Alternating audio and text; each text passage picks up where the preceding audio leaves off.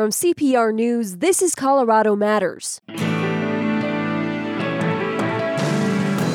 What happens when parents and teens try to find common ground on smartphones? Social media or anything online is neither a place to work out your problems or to solve anybody else's. We have to have these conversations all the time. I gotta be real careful about what I post because it's never gone like my dad said. We assemble a panel of teens and their parents as a part of our series, Teens Under Stress.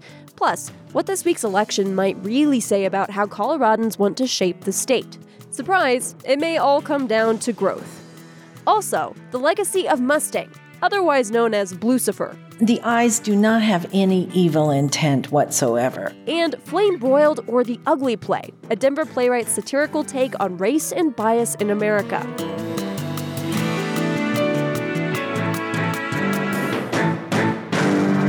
This is Colorado Matters from CPR News. I'm Avery Lill. More than two thirds of kids in the United States have their own smartphones by the time they're teenagers. For parents, giving advice and laying down rules can be difficult territory. As part of CPR's special series, Teens Under Stress, we asked a group of parents to join us for a conversation about how they talk about phones with their kids. There is so much to this whole parenting thing, and if I had been told that these little people would have cell phones and all of these various things, I might have reconsidered. That's Zaton Lucero Mills. She has 12 children ages 8 to 31.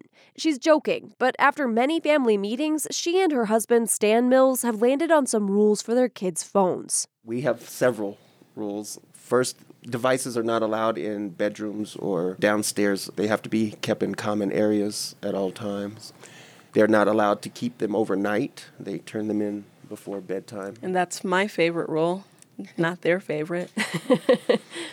we make sure they all have the same password or key code that so if we need access to it, we can just grab it and put the code in. Zaton and Stan are both students at Metropolitan State University. Zaton is working on her master's of social work, and Stan is working on a degree in sociology. Megan Macias also takes her 16 year old son's phone on weeknights, but she lets him hang on to it over the weekend. They are limited in terms of the kinds of apps that they can go on. And so automatically there's a parental control put on there for um, certain kinds of content. And then in general, I feel like our rules really are more about what you're allowed to do and how you treat people, you know, online, right?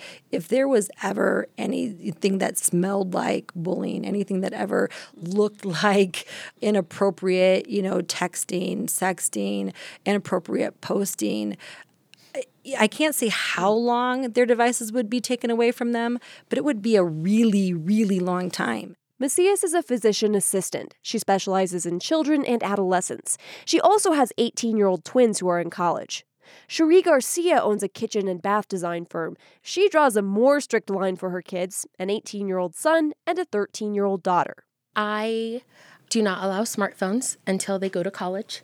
She also doesn't allow her kids to use social media in middle and high school. So my son left for Mines this August, and he got his smartphone four days before I dropped him off. Um, they have a flip phone. My daughter just barely got my son's old flip phone, so he survived in his as the only kid in high school without a smartphone, as he told me all the time. And my daughter now has his old flip phone. I have the access code, like how you guys do.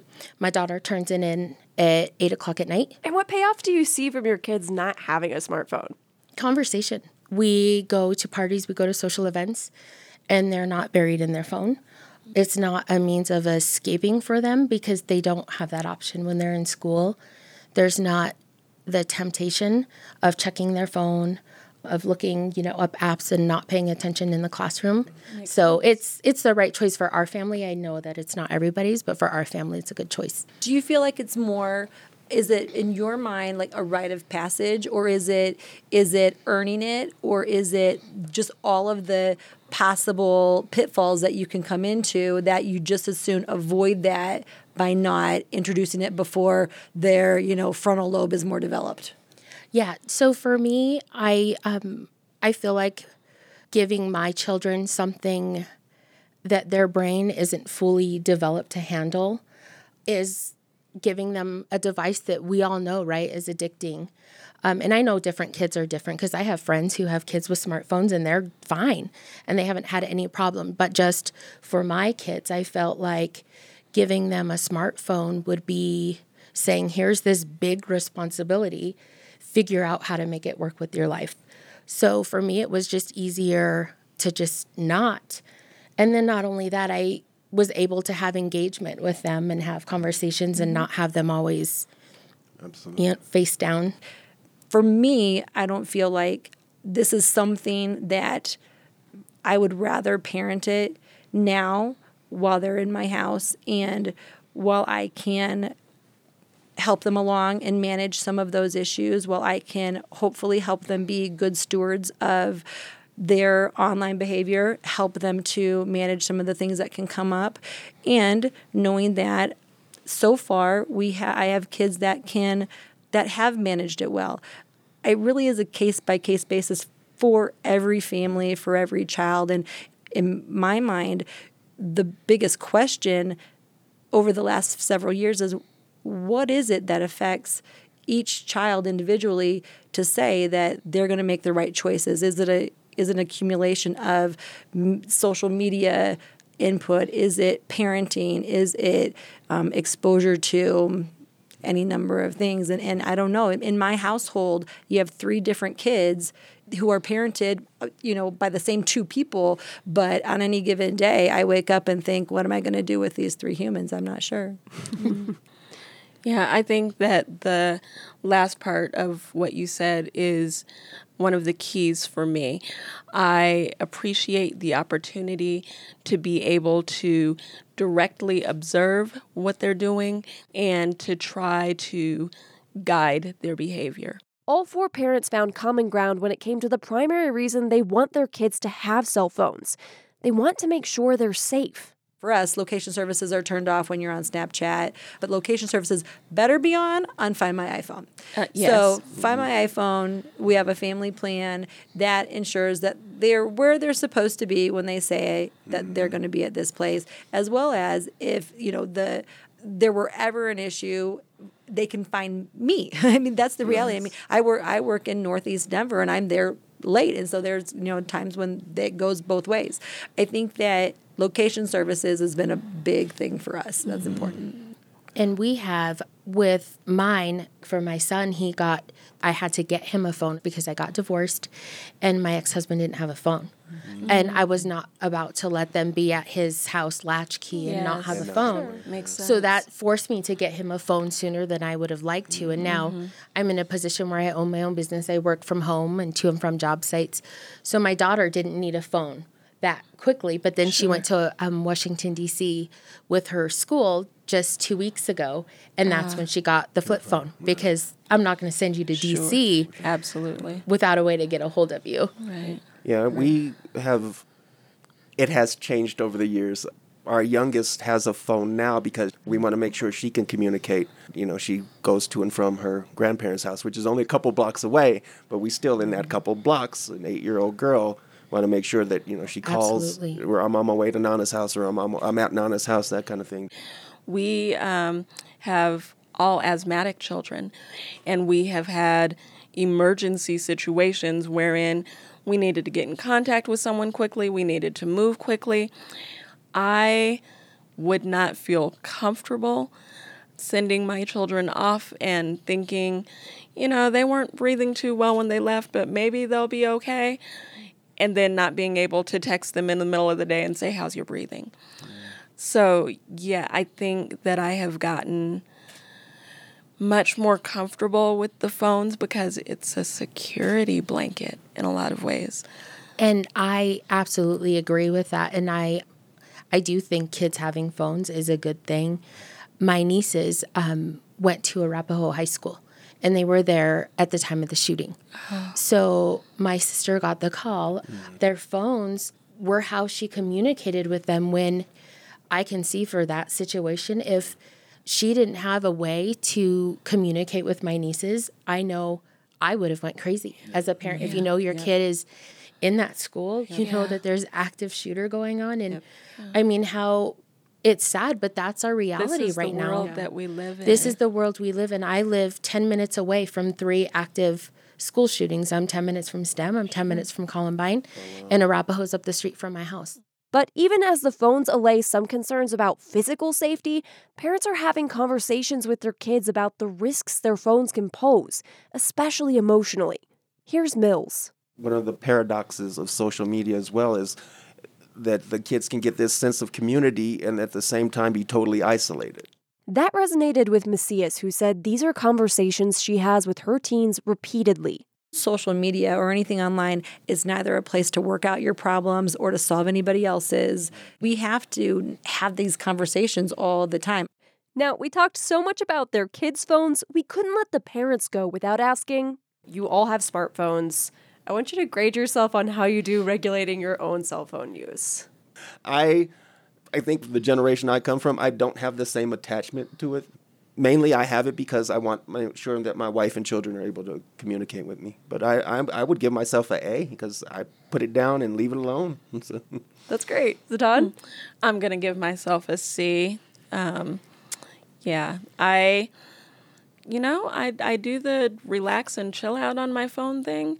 Some days I feel better about that than others. Well, I'm resourceful. I mean, if it's there, I'm going to use it to, you know, Amazon Prime shop for a second. But I Oh think that, right? I mean, I utilize my resources, but I really try to when I'm with people and uh, and having conversations and with my family, you know, engage. So, I mean, I suppose in terms of being like utilitarian, if there is a if that's a bad thing, I am a C plus. In terms of like making sure that you put it aside when you're with others, I'm a, I mean, I'm a solid A. Like it doesn't have to be here. I would say now I'm absolutely like a D. Um, just because, and I own my own business. So all my clients text, all my contractors text me material lists. So I just have to be on it. And I'm like you, when I'm with friends and we're at dinner, it's, it's away and we're talking and having a good time. As we had this conversation, their teens were listening in the studio, and we invited them to share their experiences navigating those conversations with their friends and family. Dallas Macias is 16. He's a sophomore at Regis Jesuit High School. On weekdays, he spends four to five hours on his phone. I usually use mostly social media apps like like Snapchat, Instagram, Twitter, and stuff like that. But then my phone is also like really useful for homework because we have some stuff that we don't usually get over in class. And then I'll use my phone to make sure I have the right answer. 14 year old Elijah Mills goes to Prep Academy. He says he spends most of his screen time on Facebook Messenger and. SoundCloud. I'm like big on music. And what are you doing on SoundCloud? I'm making my playlist to go to school because like I really like listening to music. Helps me calm down before a stressful day. Do you have an idea of how many hours you use your phone in a day? I'd say right with him like four to five hours on a weekday, mainly because I'm in school. And what about a weekend? Oh, weekend it'll be like maybe six, seven hours, mainly because of music. I like music. For 13 year old Chloe Lewis, things look a little different. She's in eighth grade at Powell Middle School, and she just got her first cell phone. A flip phone. We heard from her mom, Cherie Garcia, earlier. She doesn't allow her kids to get smartphones or use social media before college. How unusual does it feel to be an eighth grader without a smartphone? it's like weird sometimes when it's like, oh, these kids are pulling out their phone for a calculator, and then I pull open mine and I flip it open, and everyone's like, what's that? And we heard from your mom that she feels like there's some real positives to not having a smartphone. Do you feel like there are? I feel like there is no really right way to go with it because like having a smartphone is nice, but then like I've seen some of my friends who got a smartphone really early, like in fourth or fifth grade, and then since then I've kind of lost contact with them because it's like you don't talk to me anymore because you're only concerned about what's happening on Snapchat. So with a flip phone, it's definitely nice because, like my mom said, you can engage in conversation a lot more, and it's not like as distracting. So you have to really hold those things in balance that there are pros and cons to both having and not having a smartphone. But it's also kind of a flex with some of my friends sometimes because then I'll pull it out and I'll like flip open my phone and I'm like, "Hey guys, my iPhone 100 is here." so Dallas and Elijah, I'm curious. Do you think it would change your social lives at all if you had a flip phone instead of a smartphone? I feel like it wouldn't really change anything for me except for the fact that I mean, I already avoid social media drama, but it would just be even better because I wouldn't have to worry about who's saying what on Snap, who's beefing with who on Instagram. You can feel kind of free. Can you unpack that for me a little bit more? What kind of drama do you see on Instagram and Snapchat? Oh man, a lot of people start stuff for no reason. Do you know anyone who's fought in real life because of something that's said over Snapchat? Oh yeah, uh, a few of my friends have, but only because they were pressed. Like somebody got mad, so they pull up to our school, and then they just start trying to fight, and like there was really no other way to back out, so we fought, and it was just like really stupid. Do you Just- remember what the Snapchat post was that started it? He was speaking on one of the rappers. He's like NBA YoungBoy is trash, and that just started a bunch of stuff. And that's what started the fight is that he that he Yeah. ragged on another rapper. Dallas, what about you? How would your life change if you had a flip phone instead of a smartphone? I mean, I don't think it would change that much besides the fact that I wouldn't be on it as much. I'd probably like use like time that I'm relaxing and stuff on my phone or watching TV or whatever. I'd probably use that time somewhere else. And do you see much of the drama that Elijah was talking about on your social media? I mean, yeah, that's usually everywhere. People just start dumb stuff because like you wouldn't say these things in person and that's why these things don't get started in person as much as they do like over the phone. On the flip side of that, though, I hear you both saying that you would be on your phones less if you didn't have smartphones. But are there ways that your smartphones are helpful tools or things that you enjoy having? Oh yeah, all the time. Like I can like help my friends out. You can just go on another app and make them feel good by just like saying something nice to brighten their day. Like you don't know what's going on. Sometimes you can't say it in person, but like maybe you say it on Snap or Instagram. So there are even kind things that you would say over social media that you wouldn't necessarily say in person. yeah, like for sure. Because some people are like really shy, and like social media for them is like whole nother outlet. Yeah. What about you for you? How do you see your phone as a good thing? Um, I think like it's a useful resource. Um, like there's tons of things that you can just look up on the internet that help you. Like I'm really into sports, so there's things that like I can look up if I'm trying to get better at something, and then there's drills that you can do to help you get better at these things. So there is an element where you have a computer in your pocket and it kind of opens up another world. Is that right? Yeah. And Chloe, are you talking with your friends about the stuff that's going on on social media? Uh, depends. Like, if I had social media, then it would be able to be like, oh, I saw that, and then we could talk about it. But with my friends, if they can choose if they want to tell me about it or not. And, you know, you may think starting something over a rapper is petty, but you don't know middle schoolers. And so I'm a peer mediator at my school, which is basically we solve problems with kids for the teachers. And the other day, some girls came in like crying. They're like, "We're not going to be friends anymore." And it all started because this one girl was like, "Your hair looks kind of like a mess. Can I fix it for you?" She said this in real life or over Yeah, Snapchat? she Okay. like, and then they started like texting each other about it. And then, you know, they were sixth graders, so I get that like in sixth grade, a lot of the kids are like more emotional and like it's still like, oof. Some of this is just yikes. And I feel like without the social media, sometimes it's like with my friends, they'll tell me a problem that they're having on social media, and I'm like, I get that it's like a big deal for you, but also if you really look at it, it's not that big. And then they're like, oh, I guess you're right. So you have kind of a perspective beyond the social media that it's easier to see maybe that it's petty. Yeah. Um, do you guys see online bullying? Is that something that you've had to face or is that something that your friends are dealing with? I haven't really experienced it because I'm really cooling. I don't really talk to nobody like that. But like, it does happen a lot. Somebody will post like, "Check out this goofy. He over here trying to clown on me, but look at him." And it's just like really stupid. They'll be like trying to bully somebody and bring them down, all because of what they post. And now there's like YOLO, where you can say things anonymous. That's an app. Yeah, people can say whatever they want on it. Like people will just really bring you down on it. Like they'll be like, "Oh, you're ugly. Oh, you should go kill yourself or something like that because like you're never going to find love." All that just cuz of what they post and everything. Some of them are doing it for attention, and some of them just like are truly just trying to bring somebody down. Wow, that's really cutting. Now, I'd like to hear from you all. What kind of conversations do your families have about phones? It's interesting because like we used to have like a more, I would say when I was younger, like now that I'm older, like we don't have to have too many talks about the cell phones. It'll just get taken away if I'm being rude or something like that. What about you, Elijah? How does your family talk about phones? I like hearing it sometimes just as like a reminder, but other times it's like so stressful. Cause like I gotta sit there for a whole lecture I heard about like 20 minutes ago. Do you ever hear your parents' voice kind of in the back of your head when you're doing something on your phone or you're making a oh, choice about yeah. what's posed? Yeah, all the time. I have to be real careful about what I post now.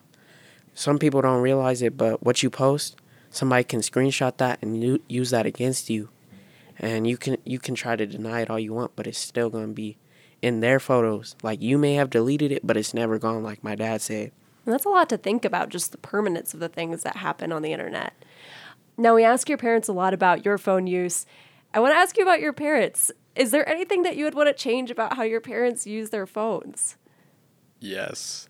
I think there'll be times where she'll literally be like texting someone and I'll like ask her a question and then repeat it like two or three more times and then she won't hear it, I don't think. But I don't know.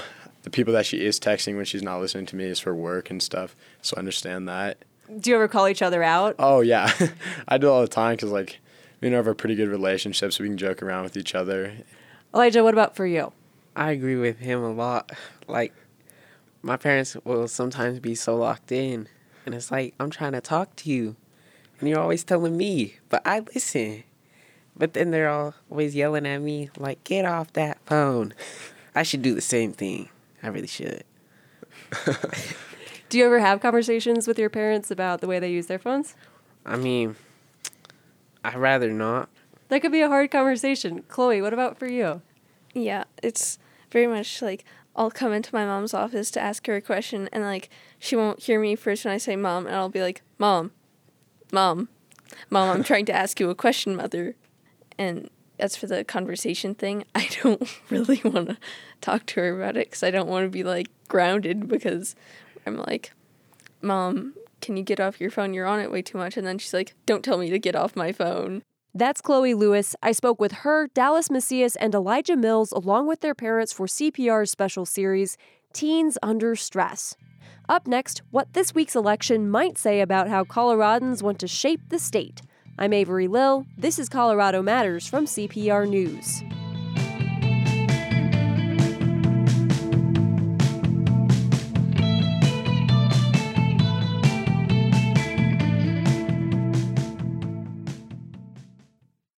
Even the best vehicles have an expiration date, but you can ensure that your old four wheeled friend lives on by donating it to CPR.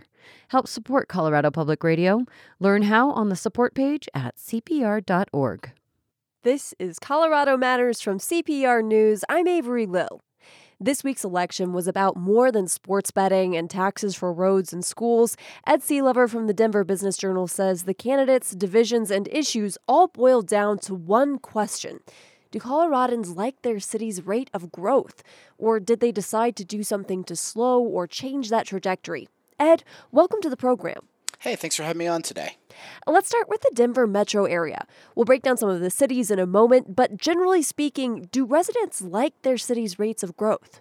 Well, it was a question we started asking two years ago, actually, when I was watching the 2017 municipal elections. And I saw some things that were really a preview of what was to come in that. For example, two years ago, Lakewood elected a, a pretty solidly anti growth council, and then Lakewood turns around in July and passes a growth cap. Or the city of Greenwood Village uh, elects a, a pretty solidly anti growth council, and you just haven't seen any growth coming out of Greenwood Village. Meanwhile, in the same election, Westminster went for a very pro growth mayor, and they are booming on their downtown project. So we looked back at it this year and said, okay, how do voters feel? And I really expected to see a continuation of some of the same trends. But I was surprised uh, after the elections on Tuesday night to see really the trend is most voters in most cities ringing Denver uh, said, no, I want to go with the mayoral candidate who wants less restrictions on growth over the one who was proposing more restrictions on growth. And kind of in that theme, cities like Thornton and further north in Greeley, they chose these pro growth candidates. In what ways might we see cities grow? Well, you can see it in a couple of ways. Um, one of them, and, and, and I'll jump right into kind of a specific city here, is Aurora. And of course, uh, I think this always goes with the tag Aurora's mayoral election is not yet decided because there are 15,000 ballots still uncounted for some reason. Um, but you look at a candidate like Mike Coffman, uh, and he was who is in the lead right now, and he was saying, look, we are growing. People are complaining about traffic, which is a very common theme uh, when you talk about growth, that our roads are becoming too congested. Let's do something about it. And his uh, his suggestion was not to halt growth, but to actually bring more businesses into the city of Aurora so that people could drive shorter distances to their primary employers and have less congestion on the roads. That's the kind of growth thinking. It's not all about unabated uh, development of suburbs or suburban type areas these days. It's about new ways to grow the city to deal with problems rather than stopping growth to try to deal with problems. Going into these growth factors a little bit more, I understand that there were a few pro drilling candidates that won their elections as well.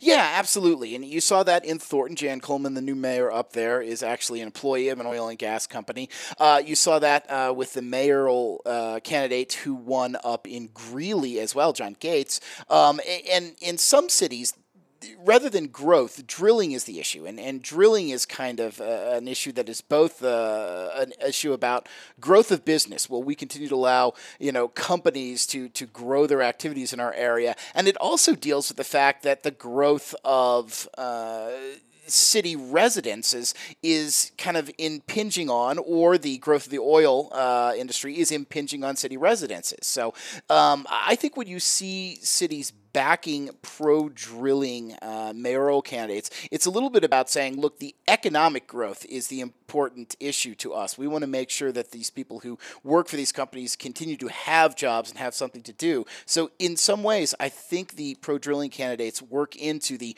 pro growth aspect that we're seeing uh, from Tuesday's vote. And were there any exceptions to the general pro growth trend? Yes, the one was Broomfield. Uh, Broomfield is a city that's been at the heart of the drilling issues, with uh, folks saying, look, we don't want uh, drilling in our city, despite the fact that uh, a major driller has, has cut deals with the city, saying, okay, we'll do it in this way. Here's the restrictions we'll put on ourselves. There's a very anti fracking slate that was elected to city council, not necessarily the mayoral race, uh, but city council. And I think that'll be interesting to see how that plays out, especially uh, in opposition to how some of these things are playing out in Thornton or Commerce City or Greeley, where the council seems a little bit more willing to allow more growth of drilling.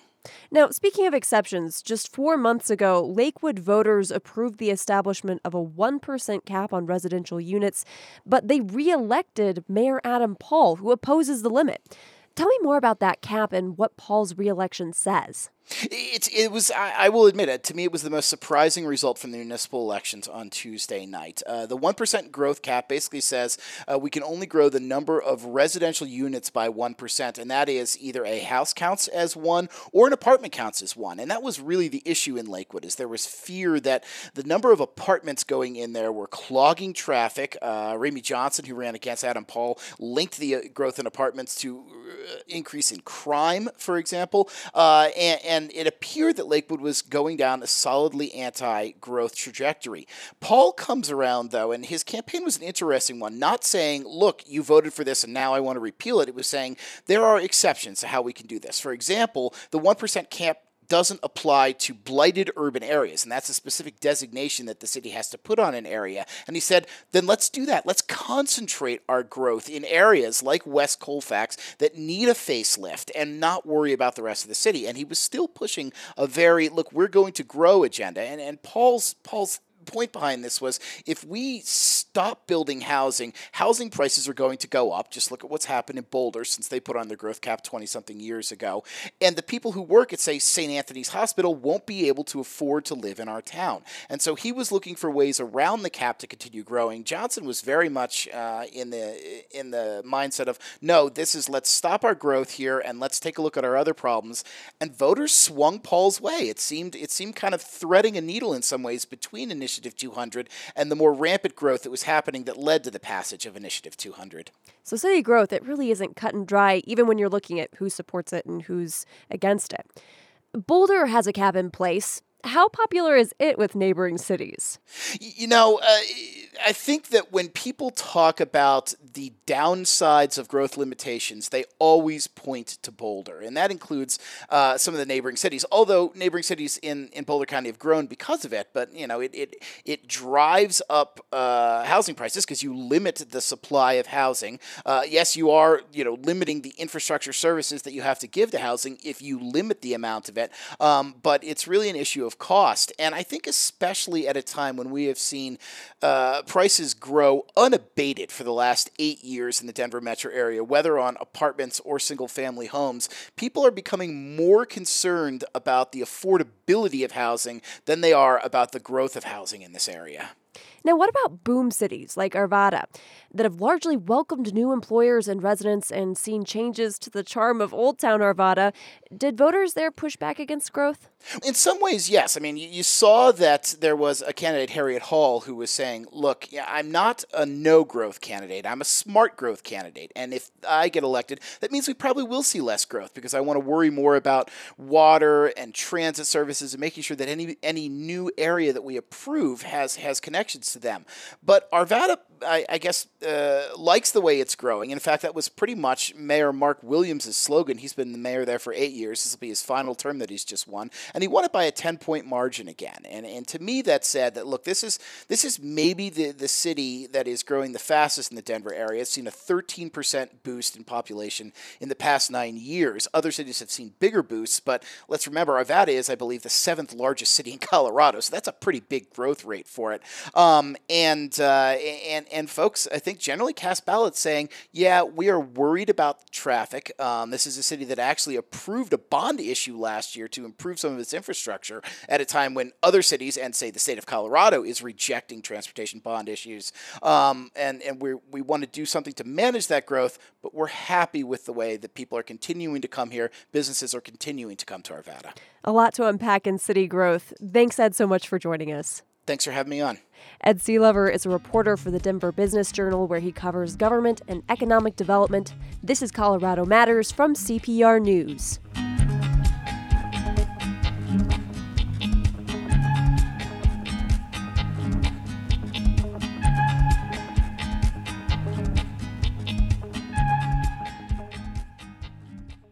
It's hard to ignore the big blue horse at Denver International Airport. The 32 foot sculpture towers over Pena Boulevard, its eyes glowing red. Colloquially known as to Denverites as Blucifer. Some love it, some hate it, some love to hate it, and many are curious about it. They sent us questions through Colorado Wonders. So I was just wondering who changes the light bulbs in the eyes of the big blue horse. I'd love a good piece on how the artist was inspired to create him CPR arts reporter Stephanie Wolf has the answers. First of all, if you call the horse Blucifer when you're around airport staff, you will most certainly get corrected. The artwork's official name is Mustang. Colleen Donahoe is the airport's public art manager. I mean, it's nice that people talk about him. There's a number of public art collections that people don't talk about, right? So we're lucky to have that aspect, but we see him as more than that. To help Adam Horst and Michael Gunstenson better understand that Mustang is a work of fine art, Donahoe takes us to see it. And his eyes don't look as red in the sunlight, do they? Up close, you realize how much incredible detail you miss when you drive past. The defined ribs on the horse's flanks, the bulging veins along its face and belly, the texture of its coat. You can also see a bit of cracking, which conservators were scheduled to work on not long after our visit. Speaking to the conservators, they said that this is like one of the most extreme environments that you could stick a sculpture like this in. Donahoe says Mustang has to withstand the rain, hail, intense wind, and for the first time, spray paint. A vandal recently managed to spray graffiti on its lower leg, which was quickly removed without damage to the artwork. Adam Horst lives in Aurora. He's the one who asked Colorado Wonders about the artist. He thinks the sculpture is a fun and weird welcome to Colorado and Denver. The Mustang's very Colorado. Then it takes a hard left turn with the blue and the red eyes. And he's heard all this lore about the piece that it's cursed, how it killed its creator, which it did. That part is true. New Mexico artist Luis Jimenez died in 2006 at 65 after a part of Mustang came loose while he was working on it. It severed an artery in his leg and he bled to death. Mustang was completed by Jimenez's studio and installed in 2008 more than 15 years after it was commissioned. Its striking blue color and glowing red eyes were controversial from the start. Lakewood based Michael Gunstanson says he got to thinking about Mustang after a conversation with his mother in law. She had been out here several times and had seen the blue horse, and you know, we both at the same time basically said, I wonder who changes the, the lights in the eyes. And so I said, Well, I know who to ask. Turns out the eyes are LED floodlights. Colleen Donahoe pulls out a binder full of photos from Mustang's installation. I think there's a picture in there of them screwing in the light bulb. In the last seven years, the airport's electrical team has changed them just twice. Those red eyes, though, that people call demonic, are actually a tribute to the artist's father. Jimenez was born in El Paso, Texas in 1940, and as a kid, he apprenticed at his father's neon sign shop. There, he learned how to weld and paint. His widow, Susie Jimenez, says he was working there as young as six. So he grew up with this strong tradition of working with your hands. Susie Jimenez says Mustang required painstaking work to shape the detailed form. He'd take quarter inch steel rebar and cover the rebar with this kind of wire mesh. Then, once he had that, he would take clay and you would heat it and roll it up and just place it on piece by piece. A, a true labor of love. Luis Jimenez studied architecture and then fine art at the University of Texas. He spent time honing his skills in Mexico City and New York, but working with his hands remained a huge part of his process. Here's Jimenez in a video for the Smithsonian American Art Museum in DC, which has a number of his works, including, in fact, a cowboy riding a blue bucking horse. I was trying to keep the process I used as close to the industrial process as possible because I felt it was a, I don't know, for lack of a better term, maybe a blue a blue collar process. I, I didn't want to go for that art process. Susie Jimenez invited me to see the Mustang mold in her late husband's studio in Hondo, a rural town in New Mexico. Kind of the belly of the beast. If you want to climb in there, just so you can I just want. This is me insi- inside of Mustang. Dale Kronkright says Jimenez was a master of coloration. He was a longtime friend of Jimenez and is the head of conservation at the Georgia O'Keeffe Museum in Santa Fe. He also did conservation on a number of Jimenez's works, including Mustang. There was no surface on any Luis Jimenez sculpture that was ever any less than six different colors, each airbrushed separately, adding a slightly different tone. He says Jimenez often included flake, that glittery quality you see on lowrider cars.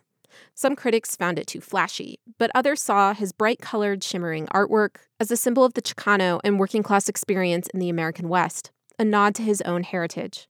Kronkright sees that in Mustang, which he thinks is a brilliant work of art. My takeaway from Mustang is this defiance, this absolute expression of difference, identity, having a place, standing strong, being fiery, being gigantic. That gigantic part proved to be an engineering challenge for Jimenez, though. Ironically, one of the conversations we had on the phone, he was talking about how Mustang was going, and he said, You know, this work is going to kill me. I just know it.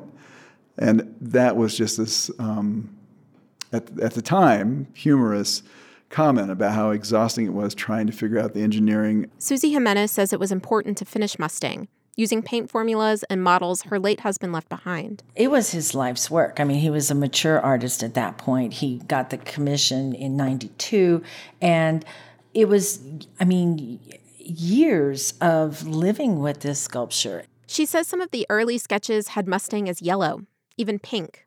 But he decided on blue, modeling it after one of his own horses, a blue Appaloosa. She's happy that the piece gets people talking, but she does want to clarify one thing. The eyes do not have any evil intent whatsoever. The airport still receives emails for and against Mustang. Critics say stuff like he scares children, or you should paint him orange like the Broncos. DIA's Stacy Stegman says the artwork is a point of pride for the airport. That we have this fierce blue Mustang that we look at as kind of a protector of travelers guarding this airport. She thinks there would be public outcry if the airport did do anything to it. Michael Gunstenson tells Stegman he'd lead that charge. You and I will lay down there on the ground together. We're with you. We'll chain ourselves to Mustang, and he's not going anywhere. And so, Mustang will stay put and stay blue, as the artist intended. I'm Stephanie Wolf, CPR News. It piqued our curiosity with just the title Flame Broiled or The Ugly Play. It's a fast paced, satirical take on race and bias in America at local theater company in Boulder. Denver based Rodney Hicks wrote the play. This is Hicks' first fully staged work. Rodney, welcome to the program.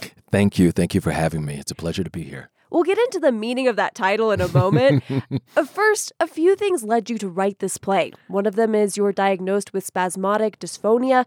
That's a voice disorder, and you lost your voice from it. That's a huge problem since at the time you were a Broadway actor and singer. What happened? Well, I was diagnosed with uh, having spasmodic dysphonia, which uh, is a condition, neurological condition that affects the brain's transmission to the larynx. And uh, I just slowly started. I was in Come From Away on Broadway, uh, and actually started in Toronto, and I just started slowly losing my voice. And I was at the doctor's every week when we were on Broadway, and uh, was getting different diagnoses and still doing the show. And by the fifth month, the doctors thought, "How are you even still doing the show?" And uh, and I said, "I have no idea. I was having panic attacks every day." Um, and when it was diagnosed, uh, they said you'll never be able to sing again. You'll never be able to talk clearly again. And uh, I thought that was going to be true. I thought that the rest of my life I'd have to do um, Botox injections to my throat, which I had three uh, sessions of in order to communicate. And my father died uh, last year in March 12th. And that morning, I could sing again. I could excuse me, I'd sing again and talk again rather. And then uh, I regained the ability to sing on my birthday on March 28th in 2018. And I thought I was going to, oh yes, I'll go back to Broadway and, I, you know, and I, and I realized I did two musicals this year uh, that didn't have the typical eight shows a week. And I realized, oh, I'm kind of done um, meaning uh, being uh, a Broadway musical theater artist. And um, because I just knew that what it takes to do eight times a week. And I knew that, well, okay. But I had to go through a period of grieving, a long period of grieving and um, sitting in it. And so when I came to that final conclusion, uh, which was several weeks ago, um, I was okay with it. And now Flame Broiled or The Ugly Play. Wow, that is so much life change. How did all of that lead you to writing a play about race and bias in the country? You know, I, I've written uh, two other plays, and they all have uh, trauma in it, uh, deals with trauma and overcoming it. And so, Flame Broiled or the Ugly Play, that really, I just thought I wanted to write a play about race and culture. And I actually texted a friend when I said that, and they were like, oh, yeah, okay.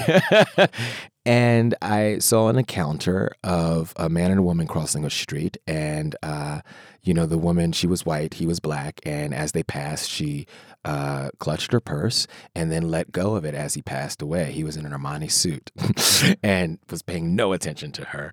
And I sat in my car watching this, uh, not fueled with anger or anything like that. I was watching it going, oh, I think I can write a play from this. Not from that actual event, but what I saw was inherited American trauma. Mm. I didn't look at it and go, oh, oh, of course. You know, no, I saw it from another place and go, wow, what brought that woman to do that action just as if it was just natural?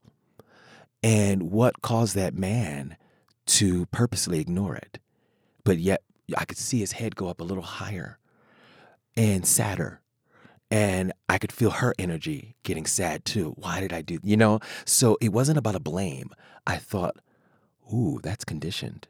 That, that, how did that start? So then I um, flash forward I was invited to take a master class with Paula Vogel through the Dramatists Guild uh, of America through their conference that was happening a couple of months later. And I'm in this amazing cl- class with all of these amazing playwrights. And Paula Vogel, you know, who, if you don't know, Paula Vogel is a Tony Award winner, uh, Pulitzer Prize winner. I mean, she's everything, you know?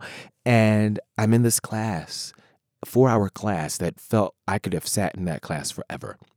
And this cast is just a handful of people playing more than 30 roles. How do you write from so many different perspectives? Well, because I'm crazy. No. well, um, I'm an artist, you know, and I, I and I am an artist, a unique artist where um, I am also a transformational actor. Um, so that I love playing all different types of characters. So in terms of writing this play, I thought, oh, let's have this be a lot of many, many people, but also I thought about George C. Wolfe and his Colored Museum, which has seven characters, but they all play many, many different characters. It's nonlinear. Uh, and take that, take Norman Lear, all that what he does with subversion, and mix it in a pot and create people who are going through it and are trying to overcome it in their own way. And let's see what happens. Okay, now this title. Yes. Flame Broiled or The Ugly Play. Where does that come from? Yes, that title came from Paula Vogel's class, uh, where at the end of the four hour class, she gave us uh, an assignment, a bake off, and she said, um, I'd like for you to write a three to four minute play in a half an hour about uh, a black or a person, a black person or person of color explaining to an out of touch white person the importance of voting. Go. And so that's where the first scene I have a nightmare came from came from in that class. And it was a white woman, a black woman, and I just thought they're in a Burger King, flame broiled. And the nature of it and the ugly play came later because the play is broken down in, in the whole three story arc uh, that we have in, in terms of uh, writing. And the first part is flame broiled uh, from the opening of the play all the way through the end of what's called the mating game. And then when we get to strange fruit through to the verdict, that's the ugly play. Then when we get to Joy and Mary or Mary and Joy and um, ah, Jerome and Nate or Nate and Jerome, that's where we find the joy. And you have to get through the ugly to see the joy. And Flame Broiled or the ugly play. Oh, I like that. Of one review, it described this play as an urgent, frenetic take on bias in America. Why were you interested in that kind of hurried energy? Well, because that's the world, honey. that's the world we're in, right? It's like because also, uh, you know, there was two different takes of this show in terms of uh, uh, my take on directing it. Was the first first was between each transition we had uh, between each vignette we had transitions built in uh, where it was movement based and uh, you actually had silent scenes that uh, you saw the characters before they spoke and it was pretty it was great it was artful but then it was like Mm, I think this play needs to keep moving and stop in its tracks when it does. But yet, even when it's at its standstill, in its most quieted place, the audience, they're they're the ones who are frenetic. They're the ones who are still going in their minds going, "Oh god, oh god, oh god, oh god." Because it's a lot in the best way possible, but like the energy of our world and the energy of everything that's going on in America, it's fast. So the first line of the show is buckle up. Please buckle up. Buckle the F up. um, that's amazing. Rodney, thank you so much for joining us. Denver based playwright Rodney Hicks, his new work, Flame Broiled or The Ugly Play, it runs through November 17th at the Dairy Art Center in Boulder. Thanks for joining us today. I'm Avery Lill. This is Colorado Matters from CPR News.